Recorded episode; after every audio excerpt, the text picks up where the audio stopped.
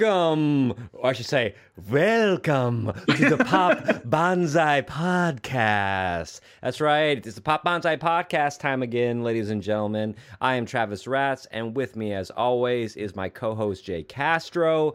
And here Hello. on the Pop Banzai Podcast, we surf the waves of pop culture, bringing you the best sets from pop culture history. And on this podcast, we take a giant idea, a big theme, such as today's theme, which is going to be budget horror. And we take that theme and we look at different medium within pop culture, like albums, films, documentaries, photographs, you name it, we're going to talk about it. And we try to find through lines. We try to find themes. We try to find, you know what I'm going to say, Jay?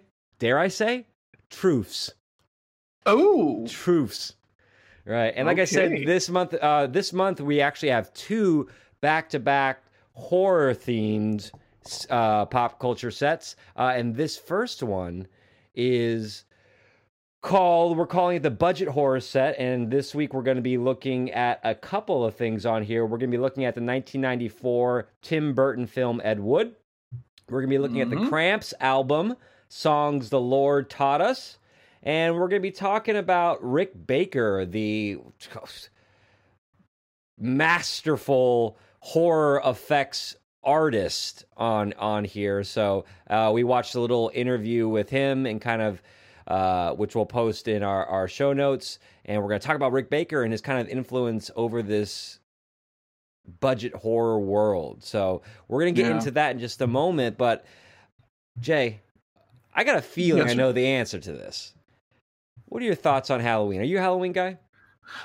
Uh, I'm a huge Halloween guy. Are you a Halloween head, um, Jay? Oh yeah. yeah, I got the the big big jack-o'-lantern size Halloween head. um, yeah, I, I mean I've loved horror since uh, since I was a kid.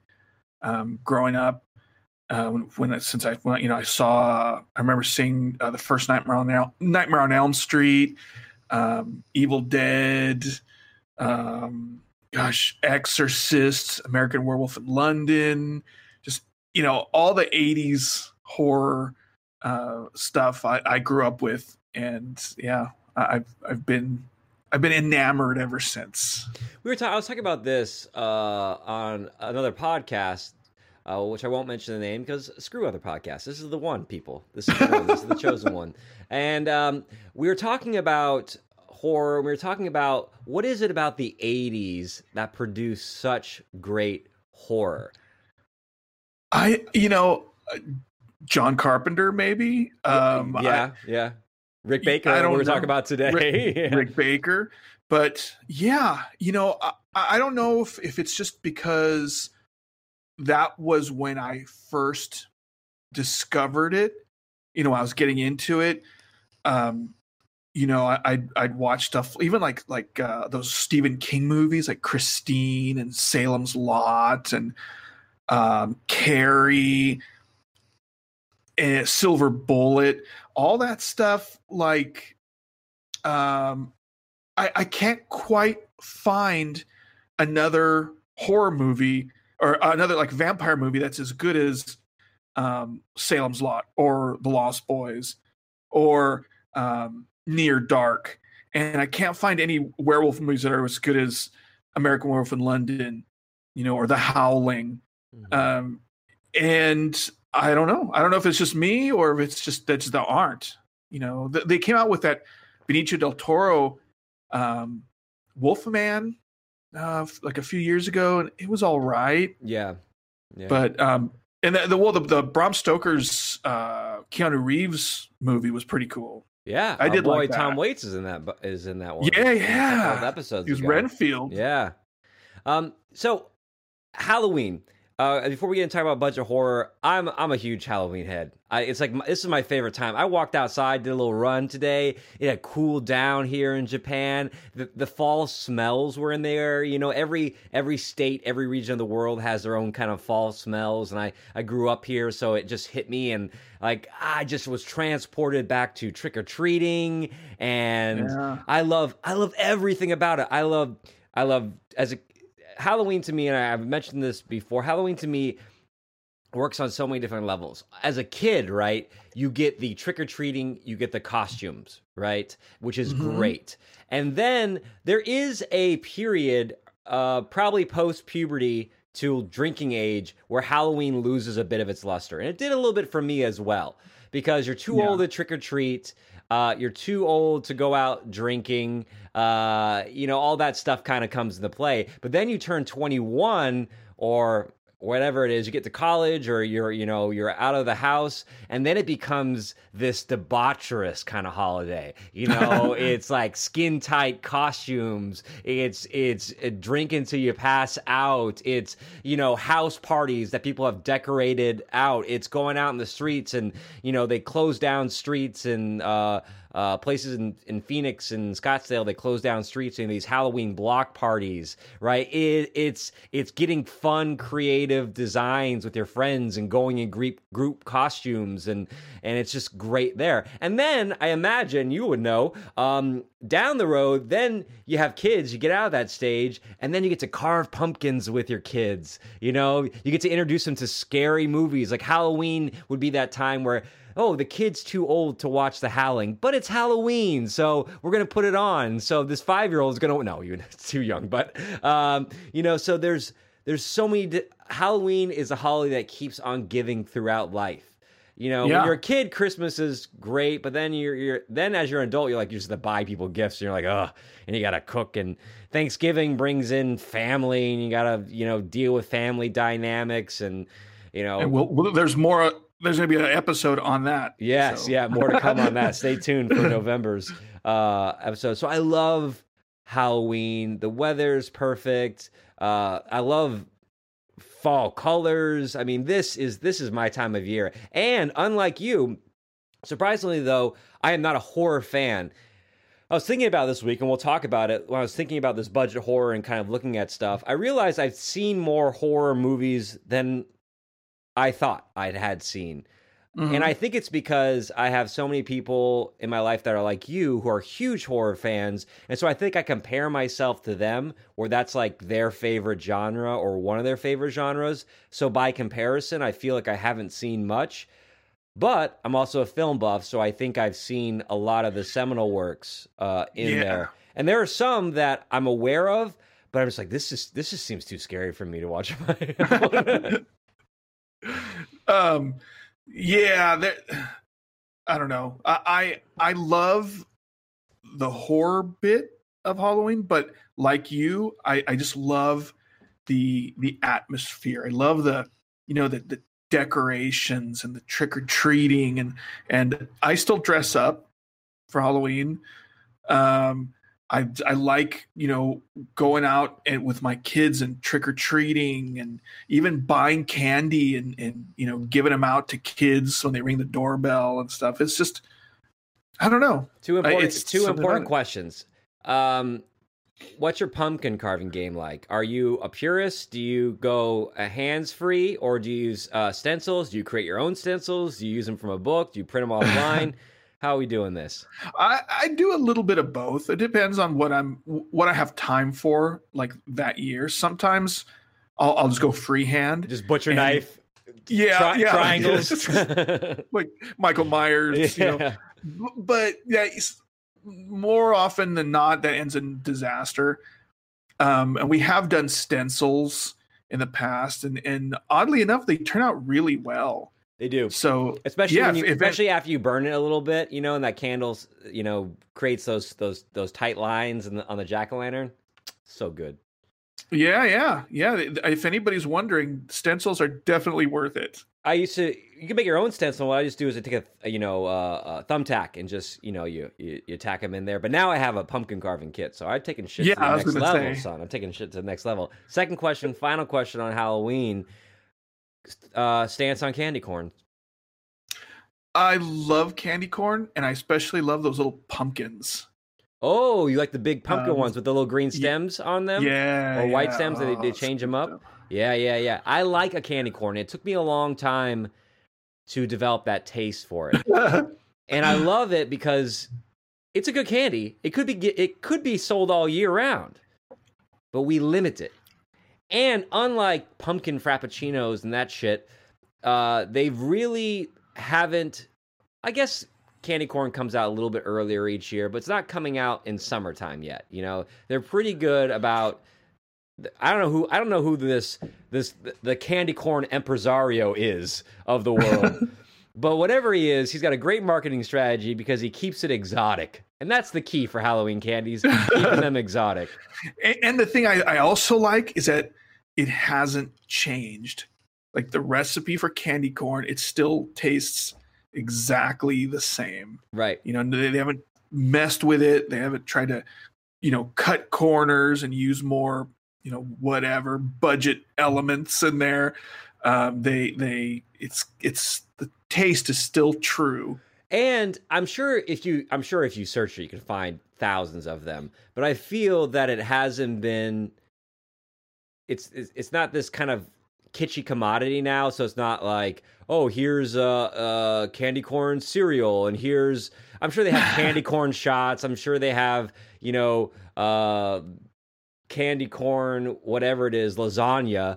But for the most part, yeah, I don't see like candy corn coffee and stuff like that. I'm sure it exists, but you don't yeah. see candy corn being infused into a lot of things. In this in this infusion world that we live in now, where everything has to be infused with some crap, I feel like candy corn is a purist. And so, like I said, I don't know who this candy corn impresario is, but he has a tight hold over this industry, and he it's, and he it's reigns. Mister Brock, yeah, Mister Brock, yeah, Brock. He let he learned his lesson with the jelly beans. You know, he let Jelly Bellies kind of dip into his recipe and all that shit, but not with candy corns. He drew a line. Oh yeah, yeah. It and, had to stop. The line had to start somewhere. So let me ask you something. Yeah. You, you asked me about candy corn. Before we get started, I want to ask you one thing though. What was the thing that well, you always allow dreaded? I'm not gonna allow it. Sorry. That's it. That's our Halloween episode, and we're done. So Thanksgiving's right around the corner. What's the worst thing you remember getting in your trick-or-treat bag? Like, what was your least favorite thing when you oh, dumped out your trick-or-treat bag and all this stuff would roll out? Some some asshole every year would try to give you like a tiny travel toothbrush. Yeah. Right? And I was a yep. kid, I was not, I, I was, that was not my game, baby. Like, even on a regular day, getting me to brush my teeth was a hazard. It's like spitting in the face of Halloween. It's like, I'm just oh, yeah. like, a toothbrush? And it'd oh, yeah. come with that little travel toothpaste sometimes, too. Like the oh, ones you yeah. poke the, the top on there. And you're like, when you ran out of candy, you're like, I'm going to just squeeze this toothpaste in. A little creme de mint here for me to, to wash my palate down after all this candy corn. Um, well, I, I can take that a step further. The jerkwad that, that put that, the jerkwad dentist that, that did that, the wise ass, he one time he even put his his card inside the box with it. So not only do you get like that, but you you get like a sales pitch too. Oh yeah, and it's, what's nice though is hopefully that card has his address on it in case you forget it when you come back to T P that motherfucker's house later. T P and the in and Halloween. Um, there's gotta be some pun in there. T P. We're gonna toothpaste. We're gonna toothpaste this house.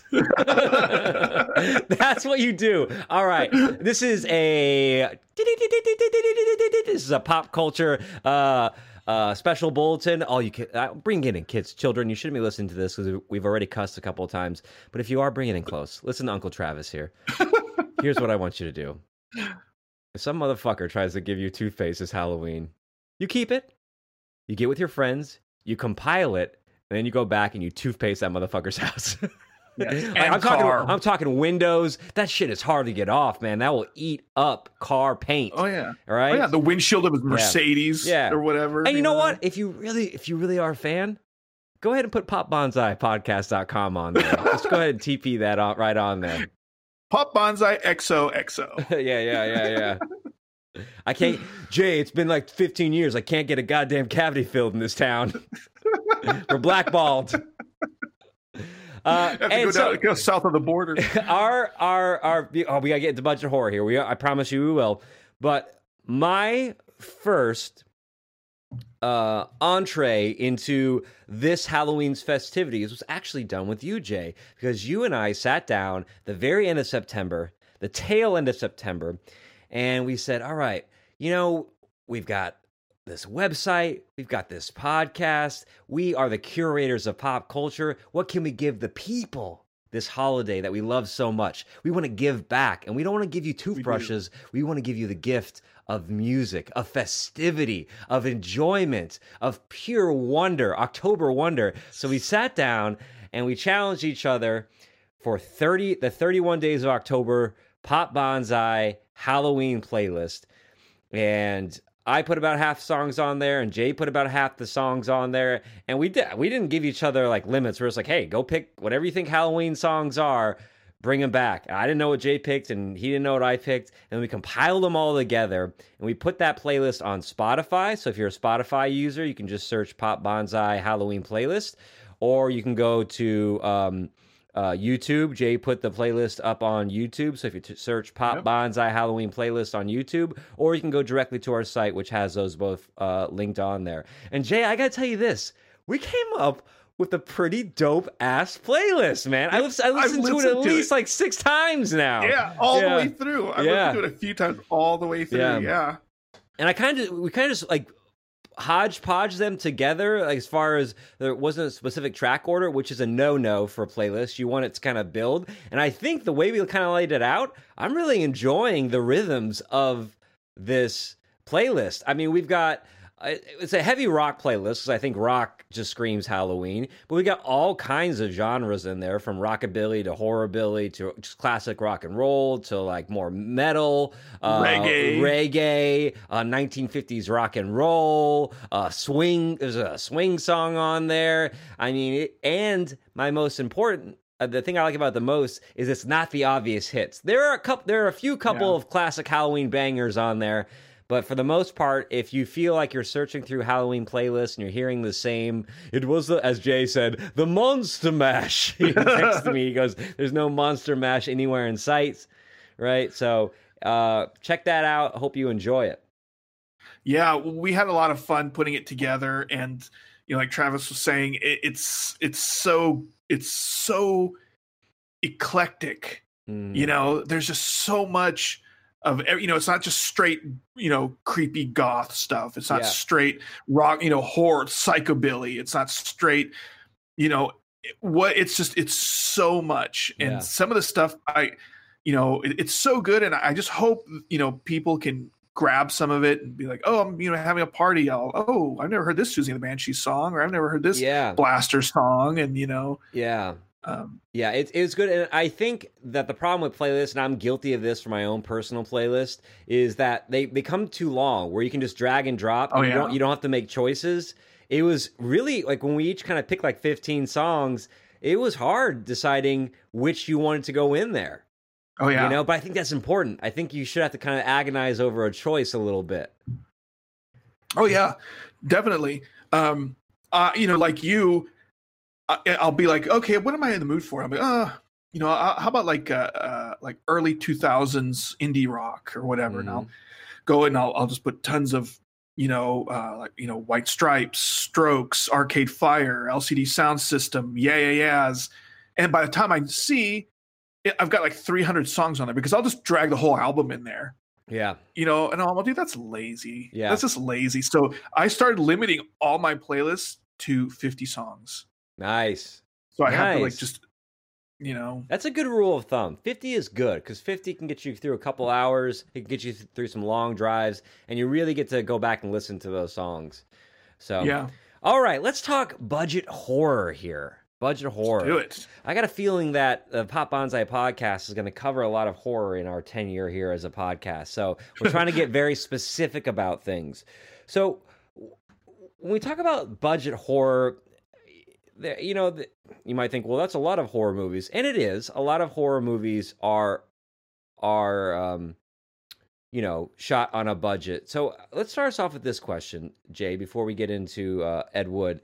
Um, okay.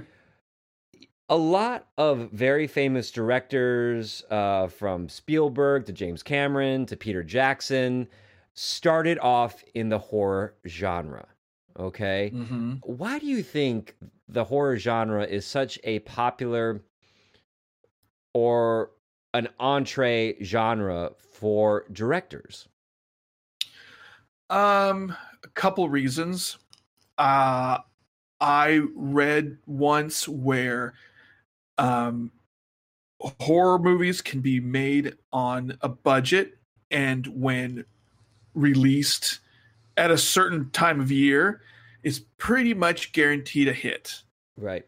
Um, people are going to go see, you know, it's like Christmas movies, mm-hmm. you know, it, it, you, you, you make this and not necessarily crap, but low budget, high return. They call it schlock in the biz, right? This is schlock, right?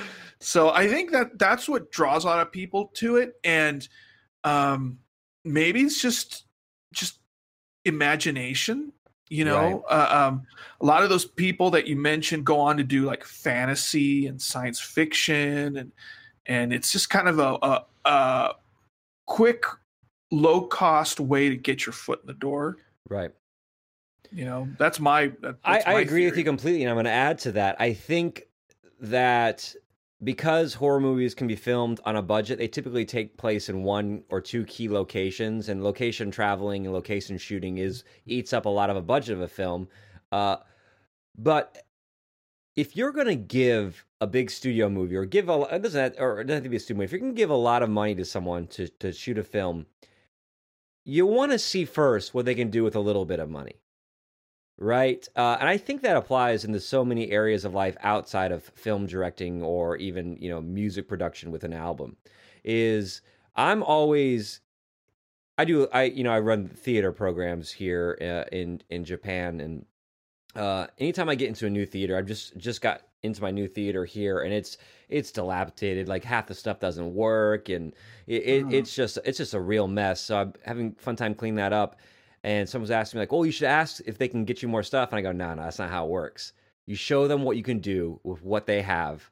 And that lets them see the possibilities. Like, you did that with this? Mm. I didn't even know that worked. You got that working? Holy crazy. How did you get that? Well, that's amazing. And then you can come to them and say, okay, well, yeah, well, here's what, if you get, if I get this, if I get the money for this, then I can really step it up. And then you step it up, and then you kind of, you build a little bit. You do... You show them what you can do with a little, and then you can start asking for things. And I think that applies to this this horror, this budget horror genre. Is, I mean, yeah. And it's low stress for the director. It's because like, well, I got crap, right? So let me show you what I can do with with with crap, and then turn it into spin it into gold. And then someone sees that and like, he did that for what, two hundred thousand dollars? What can he do with two two hundred million? Like, yeah, uh, um, that's a, that's amazing, you know? Um, well, yeah, well, well, you know, also you, you're pretty much, you know, you make a horror movie, um, you're pretty much guaranteed an audience, because there's people out there that they see a new horror movie, they're going to watch it. It's like, right. like punk music. You know, you make a punk record. There's, there's people that are already out there. They're just going to buy it because it's yeah. a punk record, you know? Um, but yeah, it, it's, it's, it's right there. It's guaranteed. And another thing, a lot of times you can do in, in horror a lot with so little. Example, like Blair Witch Project. You know, uh, I don't know. Did you ever see that? No, of course. Of course. Yeah, yeah, yeah. Yeah, it, and it's same like, with a Paranormal Activity fits in that category too. Yeah, you, you had so little, and it you managed to, to redefine the genre. Yeah, with nothing. The best, you know? the best moments in some of my plays that I've written and put on are because I don't have anything, and so you have to creatively solve how to do this scene. And because you're like, I, there's, you just write it. You you write. I always say, write it in the script, figure it out later. So you write in the script. it's it's pie in the sky dreams. And you're like, okay, at some point, the, a gorilla hand is going to come on stage and pull you off. Well, we're a, a high school theater group. Where are we going to find? We're not going to build a giant gorilla hand. So you find creative ways around it, and it actually can add to the tension or add to the atmosphere in what you. I mean. Cl- Classic example is Spielberg and Jaws, right? It's like, yeah, you can't yeah. show the shark. So we're going to find a creative way to do that. And that's what makes that film, is how he builds tension around that. Right. And so the best successful budget horror films are the ones that don't celebrate their low budget, but hide their low budget. you know, and yeah. what we're going to see here, and, and and especially even in in Ed Wood as coming up here. And so uh, that takes us to our, our, our kind of main course uh, for this episode, which is Ed Wood. You know, what what what year? nineteen ninety-four. ninety-four. Um, this is a Tim Burton movie, and the movie is, if you've looked up anything about Ed Wood, Ed Wood was this was this real life director, of course, in the nineteen fifties. Uh, he uh, was famous. Uh, so he, he shot about three or four films in nineteen fifty to early nineteen sixties that are kind of like his core canon. Then he went on and did a lot of like almost porn erotica horror mm-hmm. films.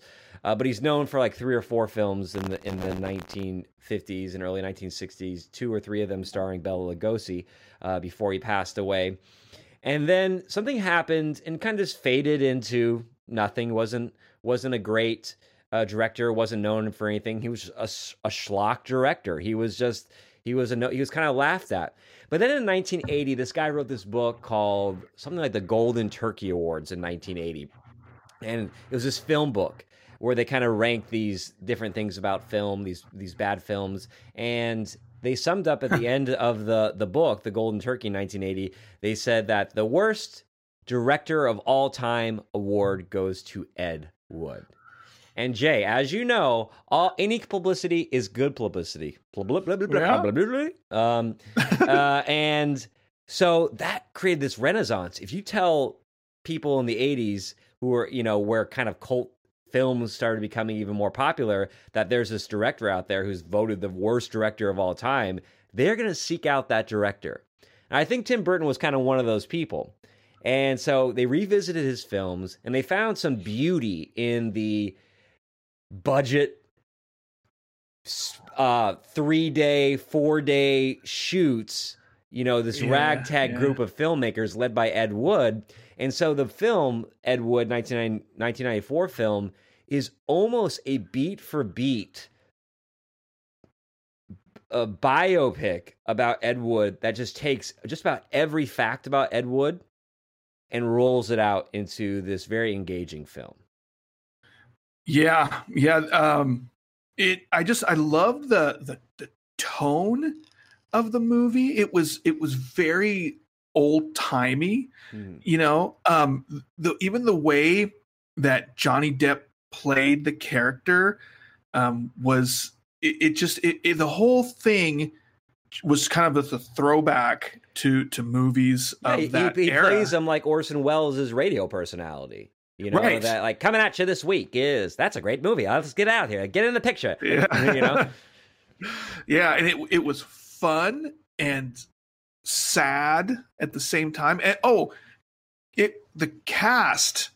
I mean, it's oh my a, gosh, it's a who's who. You've got, um, of course, we have um, Johnny Depp playing our lead. You have Martin Landau winning an Academy Award for Best Supporting Actor as Bela Lugosi. Yeah. I mean, just transforms. He does Bela Lugosi probably better than Bela Lugosi does the Bela Lugosi. Yeah. Bill Murray, Jeffrey Jones, um, uh, Sarah Jessica Parker. Um, Uh, Patricia Arquette. Patricia Arquette, uh, a great cameo by Vincent D'Onofrio as um, um, Orson. Orson Welles. Orson Welles. Um, and yeah. then, I mean, then if you look at the the day players on this film, I mean, they are they went on to be famous character actors themselves. So, I mean, this is a who's who of anyone who was anybody in in ninety-four. I mean, Tim Burton had a lot of cachet in ninety-four, so.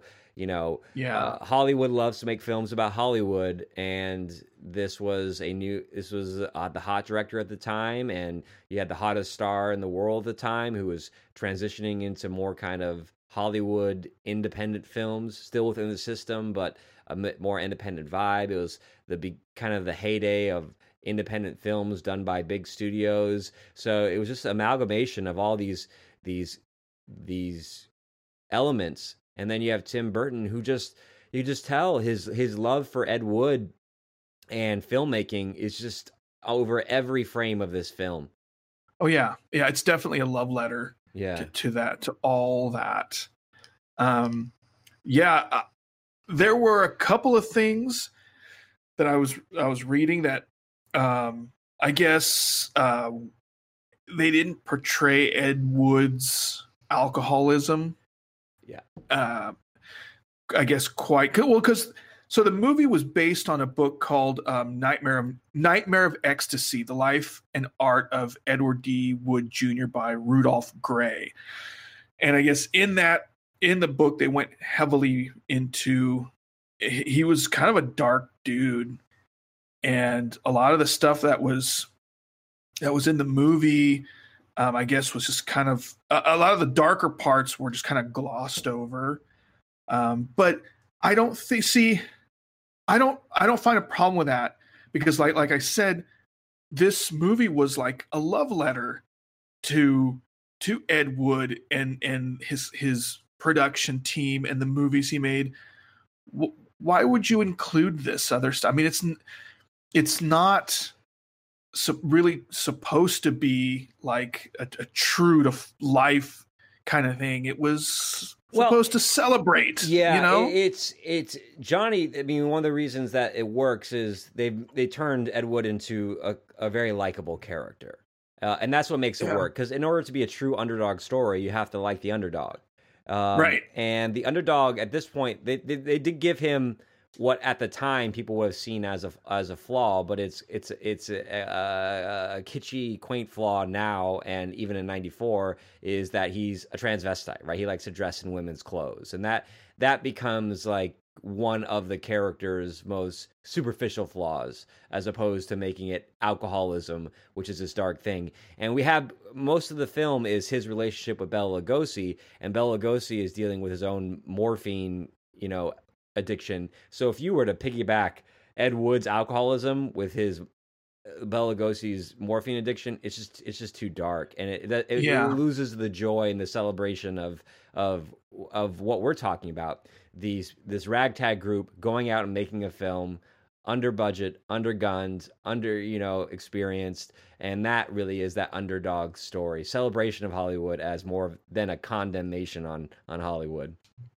Right, right. You know, something interesting that I was reading also is, I guess, one of the things that attracted Tim Burton to this script was that he saw a parallel between Ed Wood, Ed Wood's relationship with Bela Lugosi as as Tim Burton's relationship with uh, Vincent Price. Oh, okay. Um, I'm Vincent he, Price. Because he kind of, because uh, I think, if I'm not mistaken, Edward Scissorhands was Vincent Price's last movie. I don't know. Um, it might be. Yeah, I think it was. And so he ca- kind of had like a similar, you know, like mentor, you know, relationship with with him. And I don't know. I thought that was pretty interesting. I, n- I never would have picked that up. Oh, I, I didn't know that either. Yeah, that I. That I would have watched it through a different lens. I mean, the, the relationship between uh, Ed Wood's character and Bela Lugosi's character in this film is, I, I one of my favorite scenes that that travels um, in this is when when when uh, Ed and and Bela Lugosi first meet in the coffin, and they had that that long conversation ride, and then the the conversation in front of his house where he's talking about the blood, women like the blood. You know, and then you know, it's it's just this great, and you just see in in in Johnny Depp's face as the actor the admiration that he has for Bela Lugosi. He's just so awestruck by this character on here. Yeah, he, he it was really interesting the part where, um, I forgot who he was talking to, who Ed Wood was talking to, and and he said, "If I passed judgment on people, I wouldn't have any friends." Yeah. And that was so profound. Like, you, you know, because you had Sarah Jessica Parker's character who, who played his girlfriend in the beginning. And she said, you know, she's always making fun of his friends. You know, all these dope fiends and freaks. You know, oh, the usual band of dope fiends and freaks. A- and he didn't yeah. judge you. He didn't judge people by their flaws. He just, you know, I guess if you were, if he saw goodness in you or whatever, a friend, he would let you into his yeah. circle. I think he was talking to the, the, maybe the, the Baptist guy who was, who was, uh, uh, financing the movie at the end. Oh, yeah, but, um, yeah, yeah. There is, yeah. to go on that, there's this great scene. You talk about that. P- Patricia Arquette's character, his his girlfriend and wife later in, in the story, um, accepts his friends. And there's this great shot where they all get in the car. And it looks like a scene yeah. from Rob Zombie's Dragula video. You know, you just have all these freaks like, one of us, one of us. And they're all kind of mashed in this car. You have uh, Vampira or Vampirella, yeah. and you have... Um, Uh, God, what's it, the the uh, George the, the animal guy. George the Animal Steel yeah. kind of character in there, uh, and then you have you know the Bill Murray uh, foppish character, and then you have the psychic uh, uh, uh, guy Criswell in there, who are all real characters and all real people in Ed Wood's right. life. But when you put them all in one car, you're like, this is the band of misfits to beat all band of misfits. Yeah. I yeah. want to talk to you about, uh, speaking of budget horror, one of my favorite things. So I, I watched this earlier in the summer, and then I watched it again this week. So earlier this summer, I was just watching it as a uh, a Johnny Depp vehicle. and um, But this time I was watching it based on our theme. And really, I love the scenes where he goes about designing his movie around what he has. And it was um, Robert Rodriguez talks about this in when making the first Desperado movie, or not Desperado, um, uh, El Mariachi. El Mariachi, yeah. And he talks about, like, where did you come up with this? And he goes, well, I had a guitar, I had a van, and I had a turtle. So that's what I shot.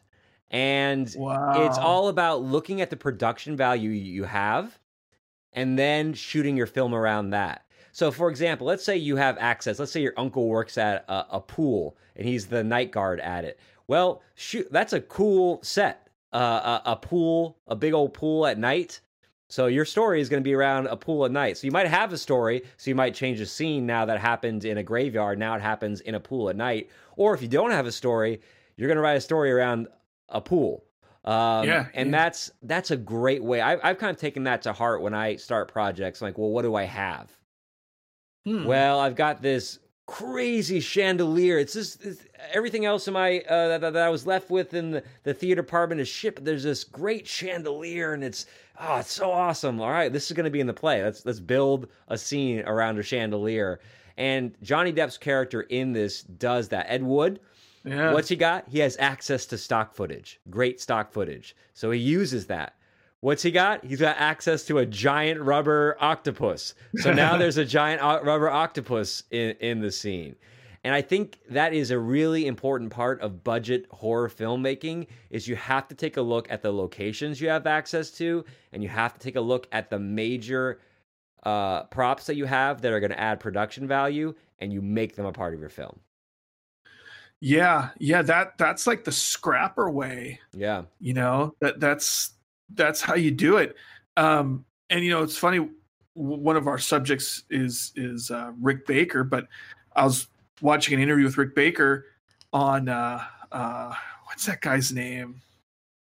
Uh, the big podcast dude, the, the cage fighter. Oh, yeah. Joe guy. Rogan. He has like an hour and a half. Yeah, yeah. yeah. Podcast with him. Yeah. Yeah. And, and he was talking about, like, he asked him who his favorite makeup artists are, and and he was talking about, like, all those old Universal monsters, and he was talking about how um Boris like Karloff his, yeah the Wolfman, and how he said they, they didn't know what they were doing. They were doing this, they were just scraping stuff together and whatever looked good. He said most of the time it what works the best is when you're limited, when you have to use your creativity And, and make it work. He said that's that's most of the time that's when it turns out best. I, yeah. I thought that was really oh, I interesting. Absolutely, I absolutely agree. Money can be a curse sometimes on films. I mean, we see it happen all the time. We have these big intellectual properties. They throw a lot of money at them. And then when you take someone's money, you also have to take their opinions. And that's right. the problem with it. That is the problem with any kind of enterprise. If you take someone's money, you have to take their opinions. And we see this in Ed Wood at the end when he gets involved with the Baptist Church to fund uh, his um, the uh, Plan nine from Outer Space, his Ed Wood's, in quotes, seminal work, right? Uh, and he had the, he had to do... he he's he's frustrated by uh, they want to come in and change things. Then he has that epiphany moment where he has the, the conversation with Orson Welles, uh, and Orson Welles is like, "Don't make their dreams, make your dreams. This is your your script, your movie, so it should be your dream." And that's the problem with taking someone's money, is you have to share your dream. And so when you take something like a new Ghostbusters movie, I mean, that's a lot of people's dreams. And there's a that's, lot of people's opinions yes. on it, you know? Right. And, and, you know, the funny thing is, I think Tim Burton's career suffered from that. Oh, absolutely. You know, like like the high, the bigger budget, these, you know, when he did Planet of the Apes. Willy Wonka, um, Alice in Wonderland. Yeah, just... I mean, uh, I'm sorry to anybody that likes it, but I found those movies pretty much unwatchable. Yeah, make your own. Like, take that, take that absurd, surrealist tone that you like, but create your own characters. You know, yeah, with that. Yeah. Neil Gaiman's really good about that as a writer. Is is get, writing, giving homages to the s- style and tone of storytelling, and creating like, oh, Coraline, or you know, Stardust. You know, it's, he's not, he's like, oh, I want to work on that property. He's like, no, I'll, I'll take that feeling and I'll just create my own story with those, those characters, with my own characters. Yeah. Yeah. yeah. He's, man's a genius. Yeah. Yeah. No, he's great. He's great. Um, yeah. So with Ed Wood, we have the making all his, there's a lot of the film is revolved around his relationship with Bela Lugosi. And then the other part is him trying to get these films made. And then the other part is him dealing with his cross-dressing uh, and his personal, and how that affects his personal relationships. Uh, I love all the scenes. Is it Vampire or Vampirella in this, the actual? Uh, I think it was Vampira. Vampira. I mm. love those, those style of, we're going to watch the horror movie of the week. You know, Vampire, like she, she actually sued. She, she, she, she, she actually sued Elvira in the eighties yeah. because uh, she believed that Elvira took her, her, her shtick. Uh, and she did really, but yeah. she lost yeah, that she case. Did. But I love that, that welcome to the, the uh, hour of horror, you know, Vincent oh, yeah, Price dude. Type stuff. Yeah. Yeah. Um, I don't know if you watch, um, uh, Uh, what's his name? Uh, Joe Bob Briggs. Uh, he's another horror host um, that was around when I was a kid. He's back now, um, I, I believe, on Shudder. Um, and uh, Svengoolie um, was another horror host. But yeah, there, there's been a few, and yeah, and they usually host like the, you know, the schlockiest of the schlock. But yeah. But yeah, I'll, I'll leave it before we start talking about Rick Baker. I will say another element of, of budget horror that is key um, is the attitude of the director, your key component. Anytime you're working with scraps for a budget, you have to love the project enough that you have to be the most positive person on the project. And that's one of the things mm-hmm. that at least the movie portrayed Ed Wood as being, as being super positive.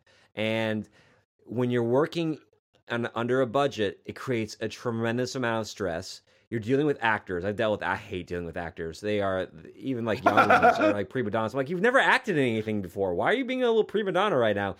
And because they're, they're being put in uncomfortable situations. You know, like at one point, there's a great scene where he asks Bela Lugosi to move the octopus arms. Bela Lugosi has to get into this cold water. He's this seventy-four year old man, and he has to lie down and he has to struggle and move the octopus arms, and you can't be like, just do it, man. You have to be like, it's gonna be great, Bella, come on, get in there, just move around, yes, perfect perfect, oh, he's eat, you know, he's strangling you he's strangling you. Uh you have to make, your attitude has to fill in for the lack of money. Your attitude has to be like you've been given everything you want and you're making it exactly the way you want. Damn the money. And Ed Wood does such a great job of that. Yeah, you're right. That's a really great um, uh, tra- uh, uh, attribute or trait that he had, that not only was he positive um, for for his cast, but he also, like, he went out there and sold. Like, he went out there and he he he was getting money from anywhere he could.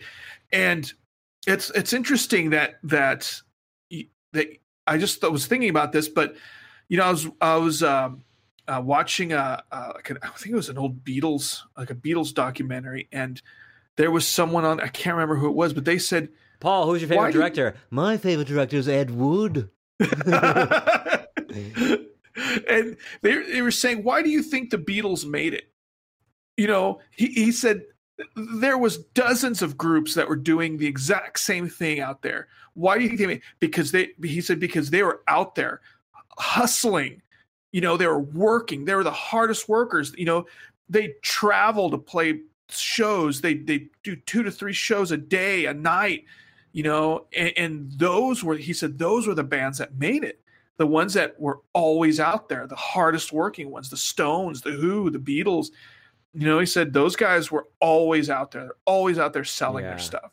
Yeah, absolutely. And it's like, you know, there's something to be said about that, about that hard work ethic. That's a perfect segue into uh, Rick Baker, who actually did the makeup for Bela Lugosi uh, in Ed Wood. Uh, we watched this little half an hour document. There's a lot. There's actually, I was actually surprised by how little stuff there was on YouTube with Rick Baker. There's like little four minute snippets, and of course you have the, a couple of big podcasts. But as far as I want to see, like, I want to see Rick Baker talk about his stuff. So Jay found one, an interview. I think it was called Rick Baker Legacy and something. So it's got legacy in it. It's it's in the show notes, and it's in it's on our website if you want to check it out. It's about thirty, thirty-nine minutes, and it's actually him in his warehouse. So you get to see him talking about his actual stuff, showing you how stuff works. But to piggyback on what you just said about hard work, I think when we look at Rick Baker as this as the master of of horror effects, it all comes down to hard work. He just worked oh, yeah. harder. In the documentary, right. they, he talks about going over to England, and they were doing, um, was it an ape movie at that point, or was it, mm-hmm. or maybe it was American Werewolf? I don't think it was American Werewolf in London. I think it was, I think it was uh, uh, oh, it was uh, Tarzan. Was Tarzan. It Tarzan? Yes, it was the Tarzan. Great Greystone.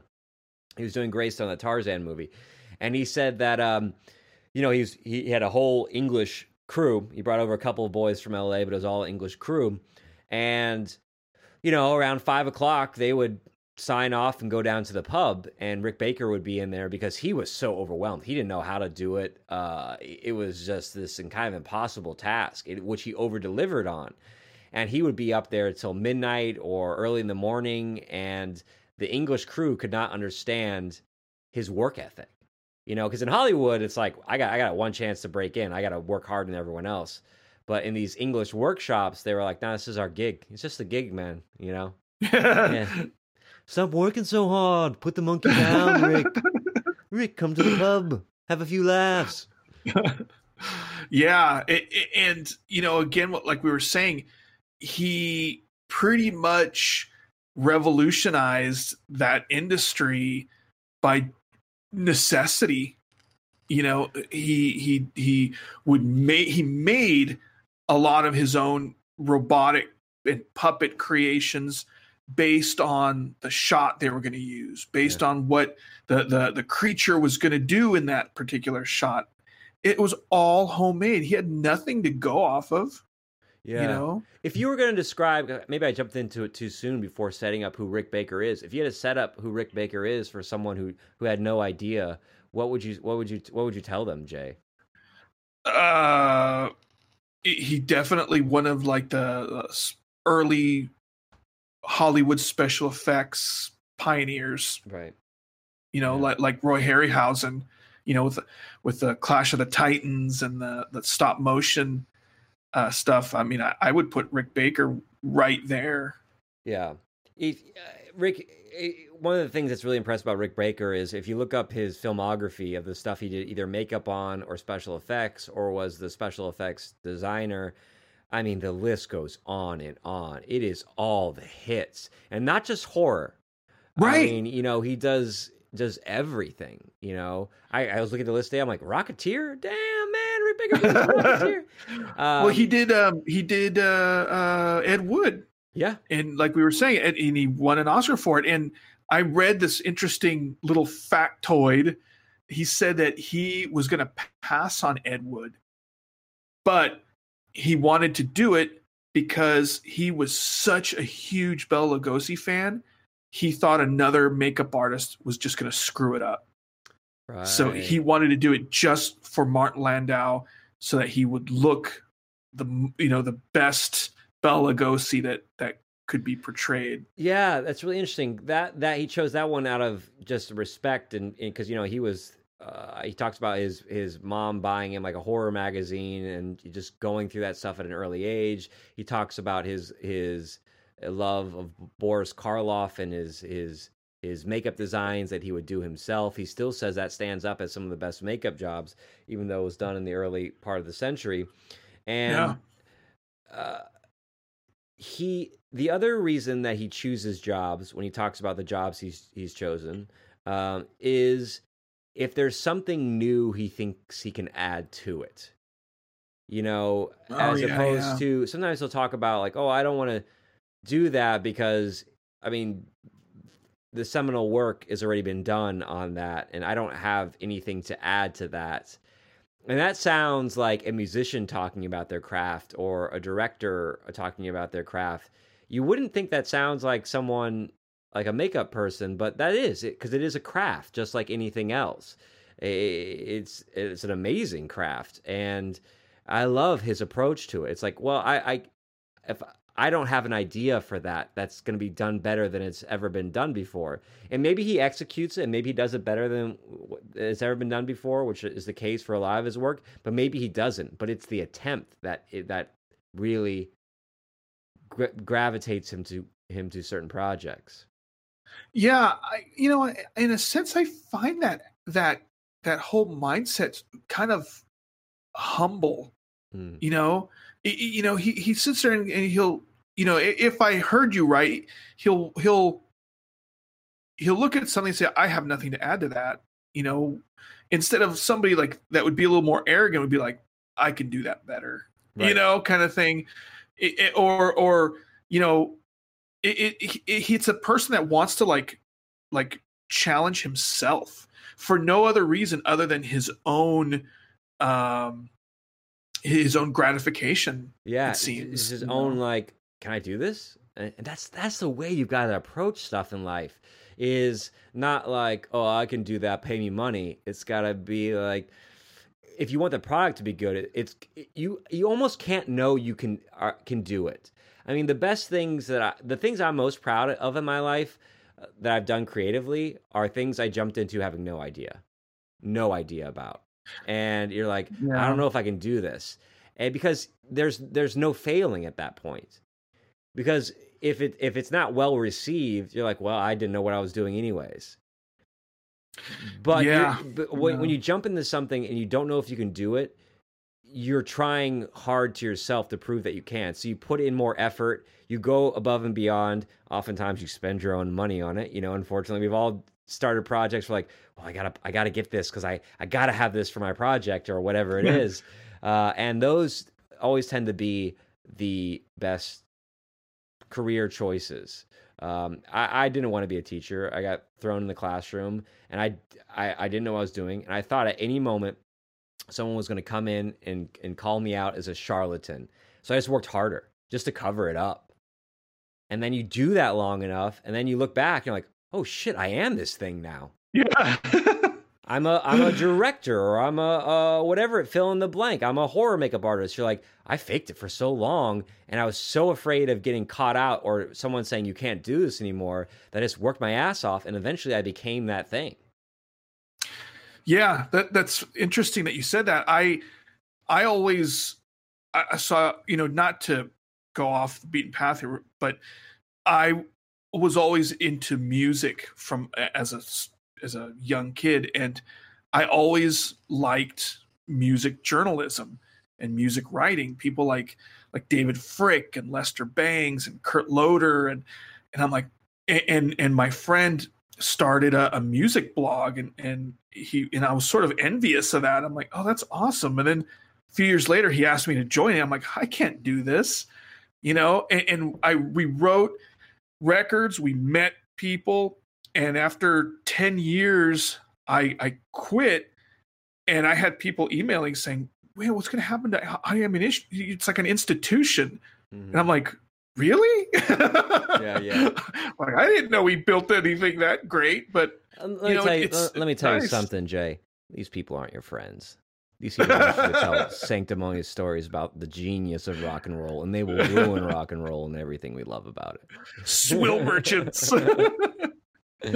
yeah, no, that's that's it's it's so true, and it, it it was really cool seeing Rick Baker in this document. This little interview they have, he goes through and he shows you like how he's really big into monkeys. That's one of his things, is like how to make yeah. a realistic ape.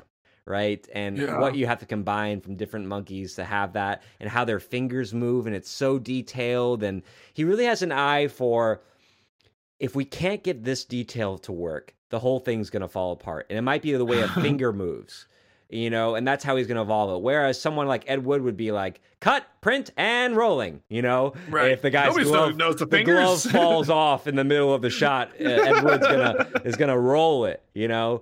But for Rick Baker, it's like, no, this eyebrow needs to get all the way to the top of the forehead, and we're not getting it right. And that's that's the key to this. He's looking at these elements, and he picks like four or five elements that have to be on point. Whether it's the uh-huh. way that blood gurgles out of someone's throat, or it's the way that skin melts, or, or, or all this stuff like that. It has to work. And he also says, which is respectable, he wears all the prosthetics and stuff himself, or at least most of them himself, so that way he can feel how comfortable or uncomfortable it is for the actor who's going to use them, which is really which is, something that yeah. people don't maybe aren't as considerate in Hollywood all the time, and they don't really think about. Now this this is. This is going to be a tool that an actor is going to use. And if it's going to break constantly, or if it's, I mean, that just happens, but if it's going to break constantly, it's, it's going to just not be worth, worth anyone's time. Yeah. I mean, plus if it's going to make an actor um, uh, uncomfortable, you know, that'll probably compromise shoots, takes as well. Yeah. You know, so that's, but he seems like a very soft-spoken, kindly Seems like man. a mensch. He's a real mensch. This guy is great. He's so, yeah, like you said, he's very soft-spoken. He's he's excited to show off his, this interview takes place before a big auction where a bunch of his stuff is going to be auctioned off. And he talks about this in the Joe Rogan podcast too. He's just like, I've just collected so much stuff. And what I found interesting about his art form is that it doesn't last forever. That, yeah. la- that latex just can't, unless you're really preserving it in temperature and moisture control, it's just going to deteriorate. And you saw that with some of his props, which were already malfunctioning and deteriorating. How much of his work is already lost to time because it just wasn't preserved? So his thought is, right. well, I have so much of it, I can't take care of it in any kind of realistic way. So let's get it into the hands of fans who are going to cherish and love it, take care of it and pass it on and keep it alive as long as possible. Like those gremlins, if I kept that gremlin in a humid a humid uh, Japanese house, that shit would be gone in a week, man. That would be molded up and, and all that stuff. But like if you put it in the hands of someone who's going to pay forty thousand dollars for that damn gremlin, they're going to put that in a temperature-controlled room. They're going to share it with people. And eventually they're going to pass it on or, or sell it off, and it gets to be in someone else's hands. And I, I really like his... his take on that. Yes, yes. I mean, he, if I didn't know any better, I would think he's, you know, really into like uh, healing crystals and energy, uh, you know, vortex. Like he seems like a real like new agey Sedona. But when you type see, when you guy, see him in his you know? older movies, like when you see like him in some of the uh, uh, Night of the Living Dead or the um, Uh, Dust Till Dawn, when he's like, uh, what's his like, come on, sex machine, where he's, you know, he's, he's like a biker type guy. He's got greasy hair. He's got tattoos. So I think the new agey thing has come out like the last twenty years. I think in the eighties and nineties, he was like a, like a motorcycle guy. I think he like was a Hellraiser. Like this, yeah. Yeah. But, or at least his style was. Yeah. Well, yeah. He still has a just like really long white ponytail, you know, yeah. but yeah, no, he's a, he's a character for sure, and and um, so I, I saw he had a book, which I, I would like to pick up. It's a pricey book. He's got some stories. Yeah. Oh, got, is it pricey? It's because I believe it's a photo book. So you're it's this uh, large, huge volume coffee table format storybook. Oh, so awesome. it, it, it's a piece. It's not just a book you pick up, and it's not something you would certainly probably want to read on a Kindle. I mean, you could for cheaper, but it's it would be like part of your collection. You know, so I'm not going to find that on Audible. Yeah, is that what you're saying? I mean, you might be able to no. hear the stories. But... I mean, I, it's, I did that for the Beastie Boys uh, story, oh. and it, it really needs to be in print, you know? Yes. I, I yeah, that's a st- story for another time. Yeah, I totally agree, man. I totally yeah. agree. Because we were, you're talking about them being as characters, and our last section here, certainly as we move to our, our, our budget horror music, our album, these are certainly some characters in here. So I'll, I'll go ahead and have you introduce the... Uh, the album that we mentioned earlier. So um, I couldn't think of anything that would go go as well as as the Cramps yeah. to, to put that musical cherry on this. Mm-hmm. And I, you know, I was struggling. You know, I was like, well, gosh, I wonder what's what what record they've got. You know, quite a few, and we went with a debut record. Uh, their debut album called uh, "Songs the Lord Taught Us." It was their, like I said, their debut record. It came out in nineteen eighty on I R S Records and produced by um, Alex Chilton of Big Star and Box Tops. And again, Cramp. How, okay, so how would how would you describe the Cramps to somebody who's never heard them? Well, without using the terminology that they, I think they kind of invented the term psychobilly. I mean, that gets thrown, you know, music journalism, you know, that it's hard to determine who decides a label, but, you know, they, I think they coined the term, or at least get sometimes credit for coining the term psychobilly. Um, they are, okay, I would say the Cramps are a theatrical punk band heavily influenced by nineteen fifties rock and roll, novelty records, and horror. Yeah. Yeah. It's it's definitely yeah, they, they got they got like the fifties fifties, you know, uh, Elvis Presley, Eddie Cochran but, swagger. But when you know? Elvis and Eddie Cochran were the subculture.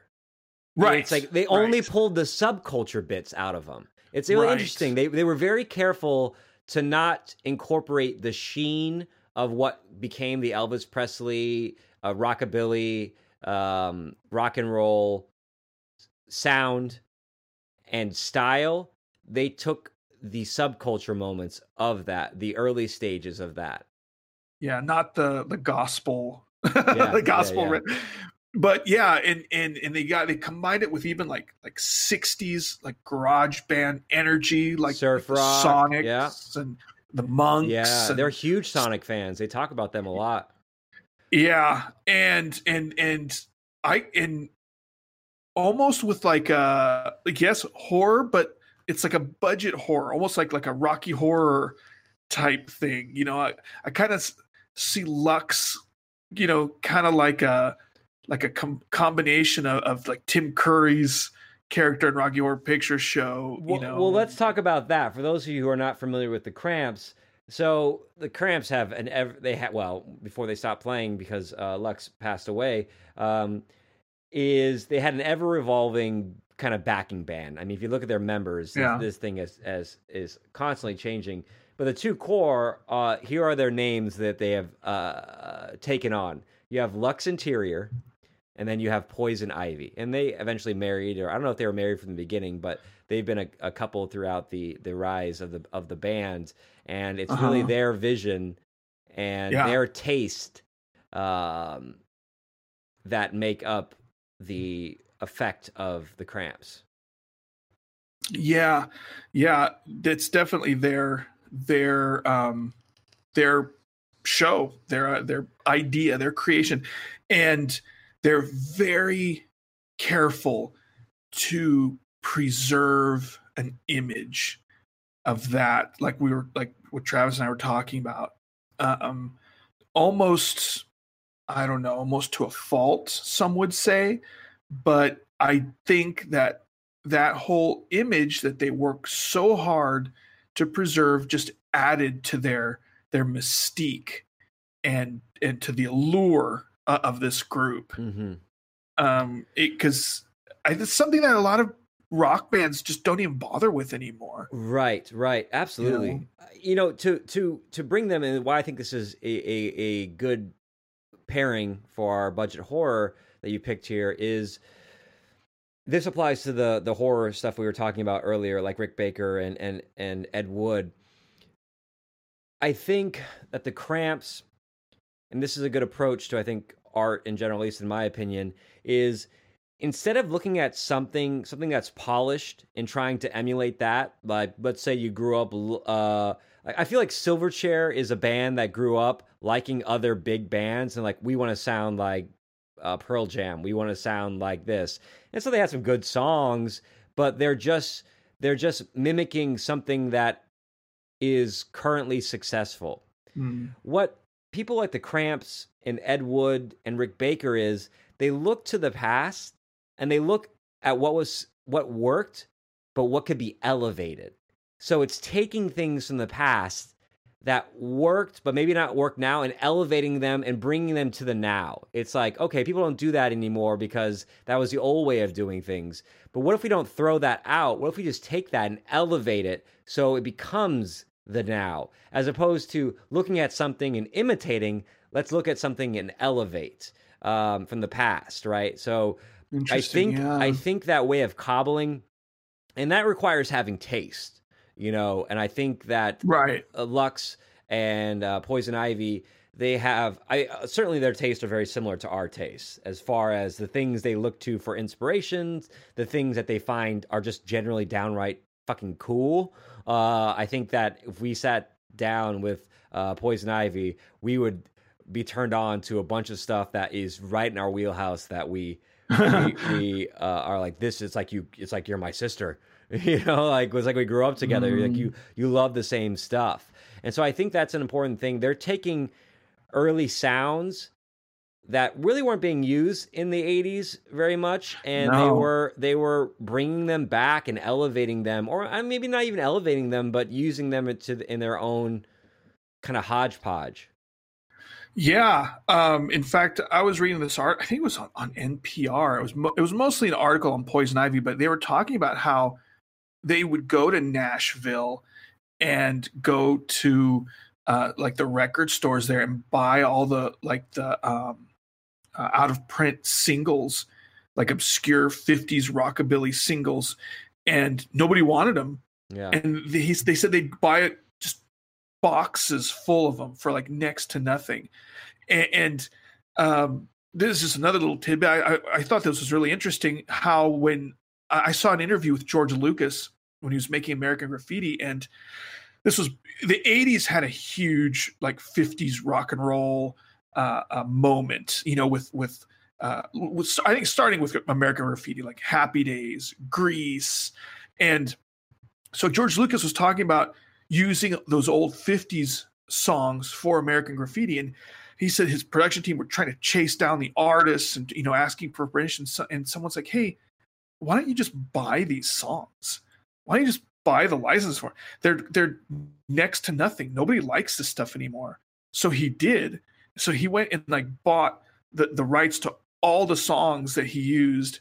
And wow. Consequently, you know, even Diner was one of those things that got wrapped up into the like the fifties. So whenever anybody wanted those songs, they had to, you know, paid George Lucas, so he wow. made even more money off of that. Yeah, that probably more than the actual he made off the film. Probably. Yeah. Yeah. Huh, but yeah, sorry that, that I just got off. No, the, no, that's great. Uh, I both the Cramps are also thrift store kids. Like they're right. big into repurposing fashion, and they have a really cool look both for their stage and their magazine stuff. It's all like really cool, and but none of it is. Designer, it's all repurposed thrift store stuff. Yeah, it's uh, all very homemade looking. Yeah, kinda. All their shows are very theatrical and out there, but it's all done on the on on a dime. Yeah, the, the thing that was so awesome about them also is that you can tell they were very true to themselves in the in the sense that you can tell they really liked this stuff. Yeah. And they liked it like like we were just talking about, when nobody liked it. Right. You know, they they they had a vision, they used it, and people it was people that had to catch up to it. And arguably a lot of people haven't caught up to that yet. Yeah, yeah. But they did what they were going to do, and they let other people figure it out. Right. And they you had know? a very prolific career. I mean, they were making music for thirty years. Yeah.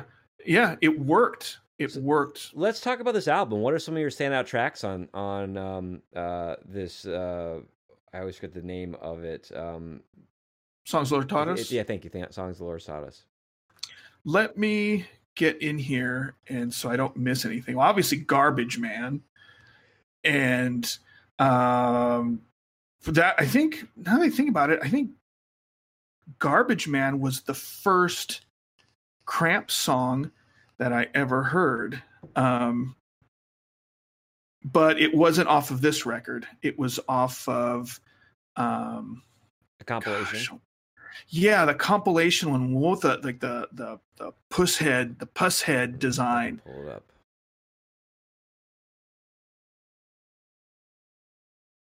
I don't remember what the name of the, the record is off my, the top of my head. Yeah, that's. I have a problem with the Cramps. Is I don't. So growing up listening to punk music, I didn't get into the rock of uh, the psychobilly side of it until I was older. Uh, I didn't know uh-huh. much. Many of kids in my punk scene weren't into this rockabilly. Sometimes an odd song would find its way onto a punk rock compilation. That was psycho, you know, a psychobilly song would find their way on a punk rock compilation, and it was always the Cramps when it was, uh-huh. or the Horrors or the Cramps, you know, something, something like that. So you, I only got a little taste of it. And it wasn't until I was in my twenties that I was actually going and listening to Cramps albums. And so I always confuse, like, what song, which which album is this Cramps song on? so yeah, so there's there's a few covers on there, but yeah, definitely like T V Set and Garbage Man uh, stand out for me. But like Rock on the Moon uh, is a cover. Uh, the Fever is a cover. Um, Strychnine is, a, is an old Sonics, like we were talking about the Sonics. Um, Tear It Up is a uh, Johnny Burnett trio. Is it? Um, that was I put uh-huh. that down as one of my favorite tracks on this. I thought that was theirs. Oh, but it's a cool song though. Yeah, I mean, it's it's it's one of my favorite tracks. My my my standout track on this one, I, it might be one of the first Cramps songs I heard was "I Was a Teenage Werewolf." That oh, song yeah. fucking rips, dude. That song rips. I still like I'll put the top down on the convertible and just cruise around to "I Was a Teenage Werewolf," dude. I feel so damn cool. I feel so damn cool, man. Yeah, there's just there's something about this. I okay. Out of anybody that really gets, and I, I don't want to sound like a snob by any means, but no, Jay, please that, tell they, us what do people need to get about the Cramps? No, I'm just saying, people that like that are into like rock and roll, and I'd say like rock, you know, where you know the buck stops at Nirvana. Yeah. But more but the like, rattle, like the rattle part of it. You gotta like, what, this the, yes, the Cramps yes. are like. There's rock and roll, and then you know, you know, there's like that. The, it used to be rock, rattle, and roll, right? And it, the Cramps fucking rattle, dude. They rattle, man. And that but that sound, I think people out there, I think you know what I'm talking about. And that's the sound that makes it cool, dude. It's got a fucking rattle, man. It it's definitely has a a swagger. Yeah, to it. That's the uh, bass. That's those are those that that that rockabilly bass lines that they put down in in in their their songs. It's just it's got that. It's so good. Yeah, yeah, no, but anybody that's that's into like older rock and roll or or, or you know punk or any kind of like counterculture. I've never yeah. met anybody that dislikes the Cramps. Yeah, I mean it's so terrible. I mean, everyone's kind of grown up on Tarantino movies, and I don't think he's ever used the Cramps in any of his movies. But he's used everything, but everything Cramps adjacent has been used in these yeah. movies. You know, um, like Death Proof is all, you know, that whole soundtrack comes just from this, the coasters and all that stuff we were talking about earlier. It's great on there. One of the things that makes the sound in this in this. I didn't look up about how they produced it or where they produced it or what kind of budget they had or what label they were that this was on.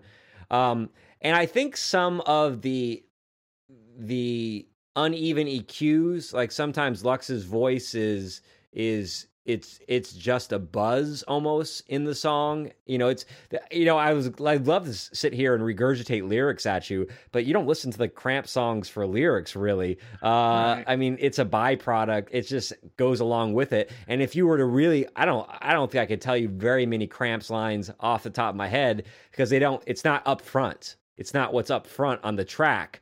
And oftentimes now we see that as a production value thing. Like, oh, you didn't have the production value to mix that very well. Some of the newer Cramp songs are, are, are much easier to, to, to pick out the vocals. Do you think that was a choice in this, or do you think that was a budget issue in this? Uh, it's hard to say. I, I think I think it, it was maybe a little bit of both. Mm-hmm. I think it was a budget thing, but I don't think they thought it was a hindrance. Right. Um, because, yeah, like you said, what kind of profound meaning are you going to get from a song called Bikini Girls with Machine Guns? you yeah. know, yeah. Uh, Creature from the Black Leather Lagoon or what, you know, there's nothing to extract from that. And, and you know, but it's the, the whole feeling of it. It's like the, you know, Ivy's just that awesome, like guitar sound that, that, that rockabilly twang that she had, and and just the swing. It pierces. That, you know. Like at, at times, though, like yeah. it's it's not comfortable, especially when they have these long instrumentals. I mean, they will take the decimals on on that on some of that that, that screeching guitar or that twang on the guitar. It it, it gets past the point of audible sweetness, and it it, it, it it takes you back into the song if you get too comfortable, because that rockabilly has a tendency to do that where it, it goes, you know, like, you know, and they they take it past the, the comfortable decimals at, at a certain point to kind of like, oh shit, all right, yeah, it's the Cramps, uh oh, you got me back in. Yeah, it, you know, it's it's I think that is definitely by design, just like, I mean, you can even say Lux Interior does that just as a person. You know, you, you know, you can you hear his vocals, very B fifty-twos, and, and it's, it's almost it's like got, Rock Lobster sometimes. But yeah, but then you you see the dude, especially when you know live, and he's a freaky looking guy. Um. You know, he he looks pretty menacing now, and now you, you, you put that in contrast with, like we were talking about, with like the makeshift uh, budget, sh- you know, schlocky image of their graphics and and the silly lyrics, and it's and it's this like contrast, odd yeah, contradiction yeah. that that's that somehow works. Yeah. You know? He looks like an Alice Cooper, but he sings like a Wrinkle, Wrinkle, uh, Wrinkle K-Sync, you know? Yeah. But yeah, that that's, there's a lot of, uh, lot of genius behind that. Yeah. So I think kind of looking at what we kind of talked about today, kind of the takeaways for me are, you know, for this budget, especially with horror, that horror is a great place to cut your teeth in, uh, because there's little expectations on quality, so it's a really great place to overproduce. Um, two, if you're going to be working in this kind of budget artistic world, you have to have a positive attitude, and you have to really love what you're doing. Um, yeah. And then also, don't be afraid, as they say in Ed Wood, like, that's it's your dream. Make it your dream. Don't let someone else come in with their money and turn it into their dream. Don't let someone come in and change your sound, Cramps. Don't let someone come in and, you know, um, well, we'll offer you to do this. Uh, we got to make it this way. Uh, make it your way. And and making it your way, it just takes a lot more hard work. Um, but at the end, whether you fail or succeed, it will be your vision. It will be your sound on there. So that's what I think that I love about budget horror movies is it's usually one or two people's vision. And so you're watching exactly what they wanted on screen. Maybe not. Maybe they they couldn't fulfill their the dream in their head because of budget, but that's as close as they could get with what they were working with. So you're seeing exactly what was what so, someone could do with with their idea. Yeah, it, it was uh, unpolluted art. To you know, it like you said, you know, the Cramps probably yeah they probably could have gotten bigger. They probably could have played with you know bigger shows. They could have probably. Who knows? Maybe been a household name eventually, like like the Ramones. You know, now every like, you know, sixteen year old for some weird reasons wearing Ramones T-shirts that could have been Cramps T-shirts, mm-hmm. but they chose not to. You know, they chose to be to to have their vision, and and that demands respect. Well, we hope you guys enjoyed this first wave of the Pop Banzai Horrorcast. So actually that was really uh fun, and we're gonna do our next episode. We're keeping it October themed. Uh we yeah. started off with Cursed, but I think we're doing straight up werewolf now. I think we, we're doing we're gonna straight go full, up full were- werewolf. We're going full wolf, baby. Full wolf. I think there's supposed to be like a full moon around the time we were recording and yeah. releasing that episode, so it'll be it'll be it'll be hairy to say the least. But we're going to be watching a... I'm going to tell you this right now, Jay. Here's a little preview. I'm terrified. Okay. Of, I'm terrified of werewolves. I know they're not real. I, I I got some werewolf stories as a kid that I'm going to tell you about. I'm terrified of them. I've only seen werewolf movies at slumber parties because I can't watch them on my own. And we're going to be watching American Werewolf in London.